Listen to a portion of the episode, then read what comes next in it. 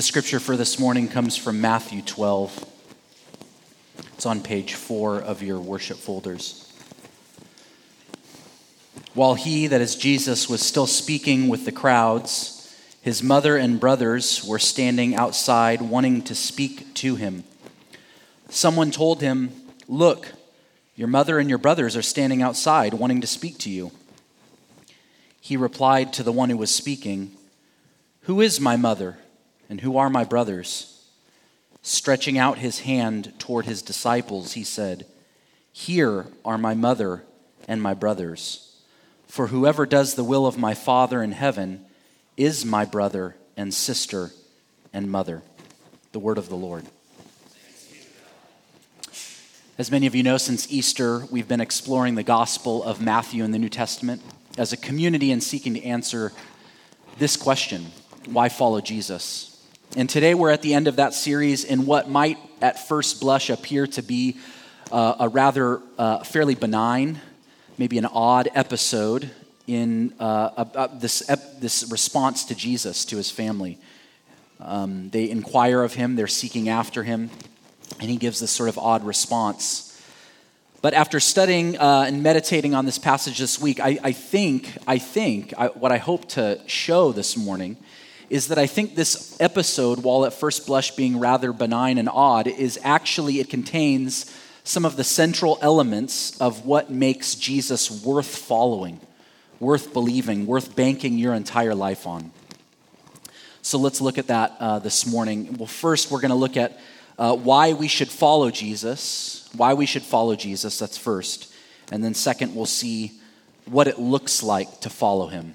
So, why follow Jesus, and then what it looks like to follow him.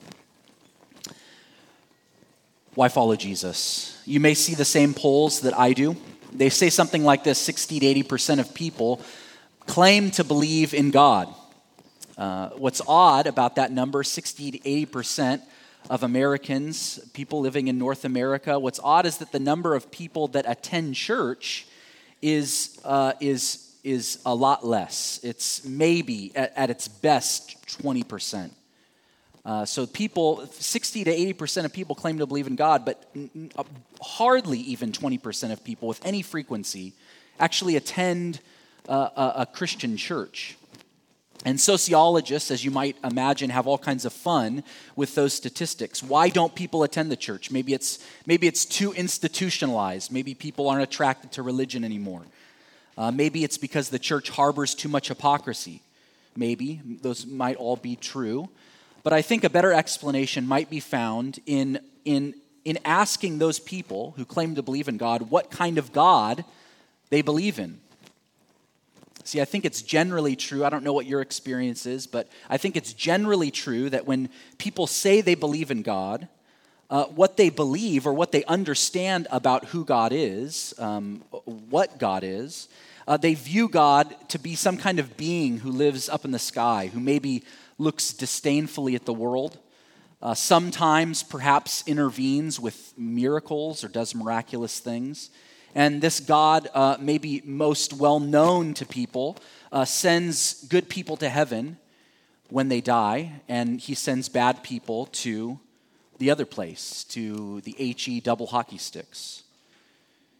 And of course, if that's the kind of God you believe in, then uh, you, have got a point. I mean, it, it, he's the kind of being that hardly evokes a compelling reason to go to church, to worship him, to learn about who he is. He's surely not worth getting out of bed in the morning, especially if there's a new brunch place in town, or you have bored teenagers or noisy toddlers. But what if, what if God was unlike anything that you or I ever imagined he would be? What if he confounded all of your categories and he blew the lid off all your assumptions about who he was?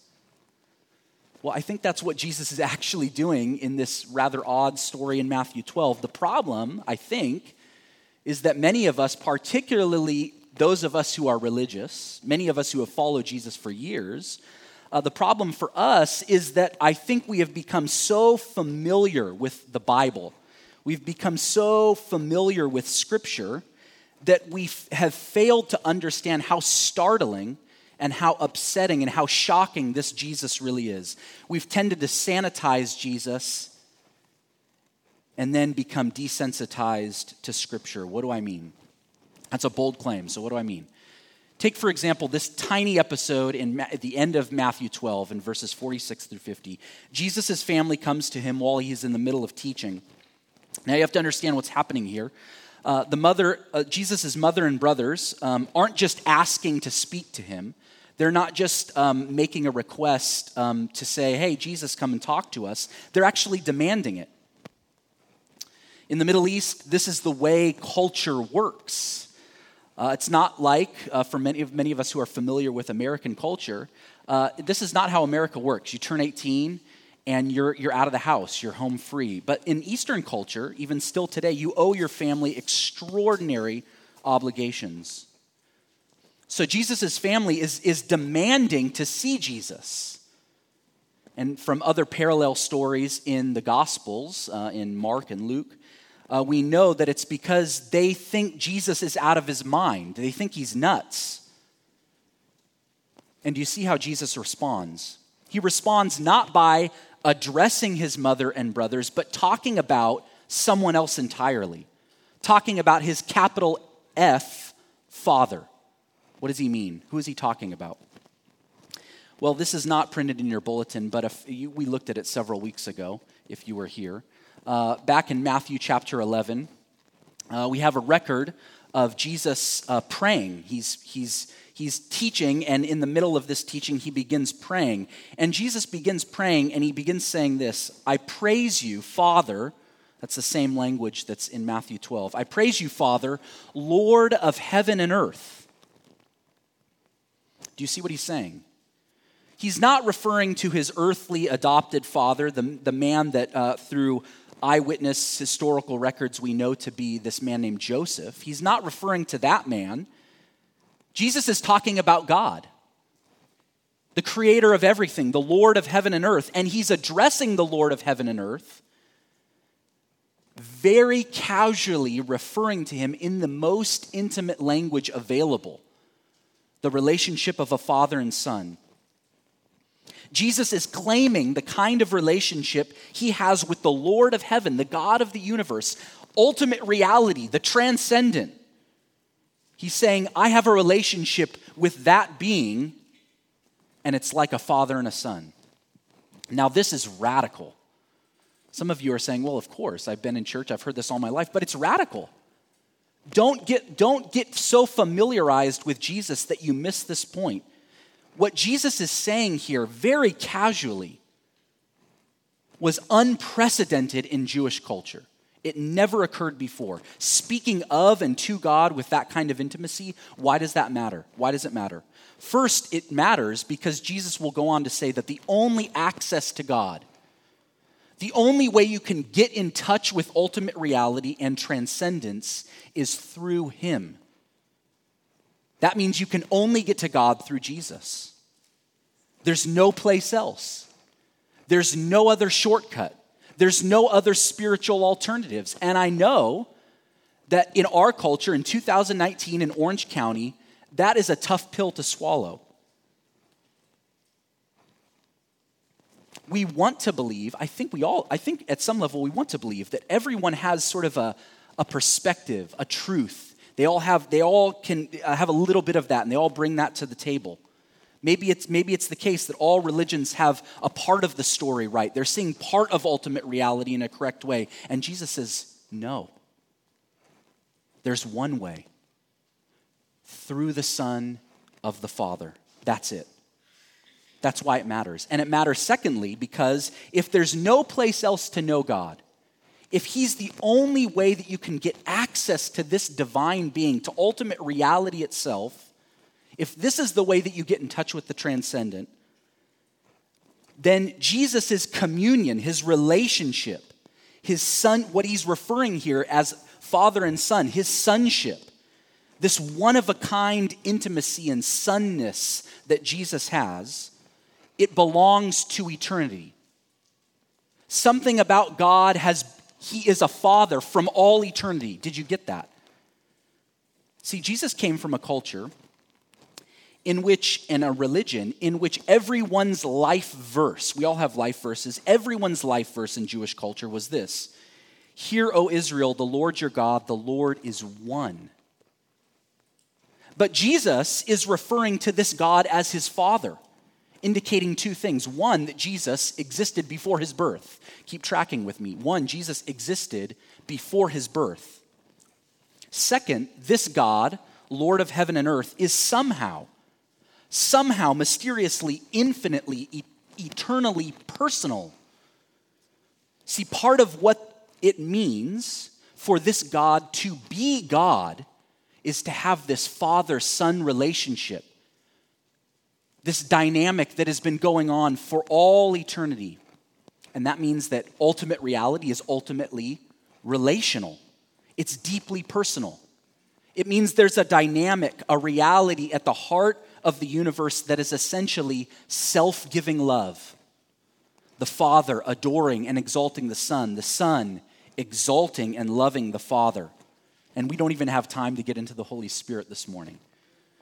But look, the point is this God is far more compelling.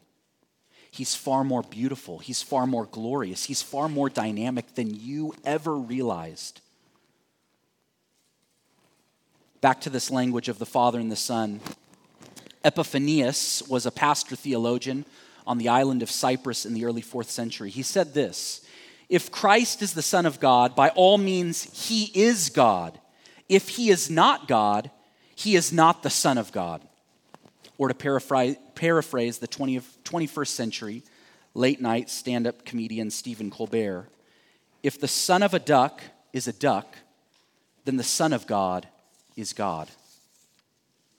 What I'm describing here for the last couple of minutes has come to be called by theologians the hypostatic union. And some of you are saying, that sounds like a bunch of theological gobbledygook. But consider this if Jesus was born of a woman, if Jesus was born of a woman and yet pre existed as the Son of God from all eternity, if he is in fact God, come in the flesh to rescue people, then statements like this one that occur earlier in Matthew 11 where Jesus says, All things have been entrusted to me by my Father. There it is again, the language of the Father and the Son. All things have been entrusted to me by my Father are both terrible and comforting. All things have been entrusted to Jesus, and that is both a terrifying truth and a comforting truth. It's terrible. It's terrifying because Jesus owns it all. All things are His. Your life, His your career, His. Your kids, His. Your 401k, His. Your accomplishments, His. Your sexuality, His. You are not your own. Your destiny belongs to Him. You owe everything to this Jesus. He's your Lord, He's your boss, He's your king. This is one of the reasons why, why Christianity can never be privatized. You can never say about Christianity, uh, it's just what you do over here in a corner, that's okay keep your religion private. Jesus is claiming to be the ultimate authority in the universe. That's why this is always a public truth claim. But, friends, at the exact same time, as terrifying as that may be, don't you see how comforting that is? Don't you see how, because of that truth, you can relax? All things have been entrusted to Jesus. Friends, your life is His your career or loss of it is His. Your loved ones or their death belongs to Him.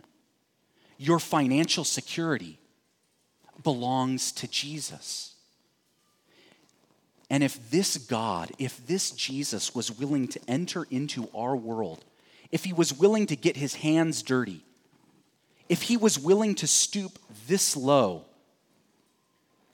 don't you imagine that He has something amazing planned for you? Don't think for a moment that in all the difficulties, in all the pain, in all the suffering, in all the heartache, in all the loss, that He is absent. All things are entrusted to this Jesus. Why should you follow Jesus? Because he's the Son of God. Because he's God come to meet you. Because he's God come to rescue you. Because he's your creator. And he's the only one in whom true happiness can be found. That's why you should follow this Jesus. Point two what does following Jesus look like? Can you remember three words? If you can, you'll begin to get a grasp of what it looks like to follow Jesus. And if you can't remember three words, let's talk after the service. Followers of Jesus are those who sit, they are those who do, and they are those who belong. Followers of Jesus are those who sit. Look at what Matthew, the author, is doing in these last very few short verses of Matthew 12. Look at the physical descriptions of the characters. Jesus' mother and brothers are described as those who stood outside. From other passages in the New Testament, we know that at this point it's highly unlikely that they are trusting in who Jesus is. They, at this point, do not believe the claims that he is making. Of course, later, as many of you know, they do arrive, many of them do arrive at this truth. In fact, uh, some of Jesus' own brothers become leaders in the church. They write letters in the New Testament. But here, at this moment, they're standing outside. And if they're standing outside, what do you think the posture of those who are around Jesus at this moment while he's teaching is? They're undoubtedly sitting inside. Doing what? they're listening to Jesus. They're sitting and they're listening to Jesus. See, a hallmark of following Jesus is listening to Jesus. And I'm not talking about hearing voices, I'm not talking about listening to your inner self. I'm talking about this book. I'm talking about the Bible. It's an essential part of what following Jesus looks like. Following him means listening to him. It means learning from him. It means first not getting up and getting busy doing things for Jesus, but sitting down in the presence of this rabbi and having him retrain you, reorient your life, reinstruct you about what life is ultimately about. And that's something that you and I never outgrow. We never move beyond sitting at the feet of Jesus and listening to him. Followers of Jesus are also those who do. I'm not going to spend a lot of time here, but look, following Jesus means things in your life are going to get weird. You're going to spend a few hours on Sunday morning gathering with a group of people who don't think like you, who don't look like you, who don't vote like you, because you all worship a Jewish man who was crucified as a common criminal and then, based on eyewitness claims and testimony, people claim to see him three days later alive. And you're going to have water splashed on your head because he told you to. You're going to sing songs to this man. You're going to teach your kids about him. You're going to take little pieces of bread and a sip of wine because he said to. And then you're going to orient your life around this person maybe giving up finances or time or upward career mobility to serve the church or your neighbors or your community because you believe that you are part of a kingdom that is about the business of renewing all things. Why? Why would you do all that? Because as Jesus said at the end of Matthew's gospel, all authority in heaven and on earth belongs to me. See, we're going to obey Jesus and do the will of his Father in heaven no matter the cost, no matter the insults, no matter the sacrifice. In life and in death, we are pledging to give ourselves to this Jesus. Do you realize that? Those of you who are here today and you consider yourself spiritual, uh, but you're not religious, maybe you're agnostic, I'm glad you're here. But, friend, let me speak to you today. There is a cost to following this Christ. Don't come to Jesus because you think it will make things easier in your life. It will not. It will most assuredly get more difficult. friend, you need to count the cost. See, ultimately, what Jesus is doing is he's saying you need to surrender your whole life, your whole will, your whole being, and obey the Father's. He is asking of you and of me, friends, far more than you would ever plan to give. But listen, at the exact same moment, He can give you infinitely more than you would ever ask or think. See, followers of Jesus are those who belong. They are those who sit, those who do, and those who belong. The mother and brothers of Jesus, they're demanding to see him. Earlier, I said this is the way that culture works in the Middle East. Family brings with it, as many of you know, strings. Uh, in the East, if you become a mayor of a village or a town, it's expected that you would hire all of your relatives to cushy taxpayer funded jobs. And in our culture, we call that nepotism. In the Eastern, in the Eastern world, uh, that's part of their culture. It's being a good son, being a good daughter. Because a son and a daughter has obligations, right? You share whatever you have, it's patronage. Your family belongs to you and you belong to them. You are expected to support and defend them, right or wrong. You can't let them be shamed. You need to protect their honor. And see, at this moment, everyone is expecting Jesus to drop everything and deal with his family as the first priority. Jesus, this is your family. You owe them everything. You have obligations to them. And Jesus isn't being insulting by saying, asking this question, Who are my mother and my brothers? What is he doing? He's saying, You all are my mother and my brothers.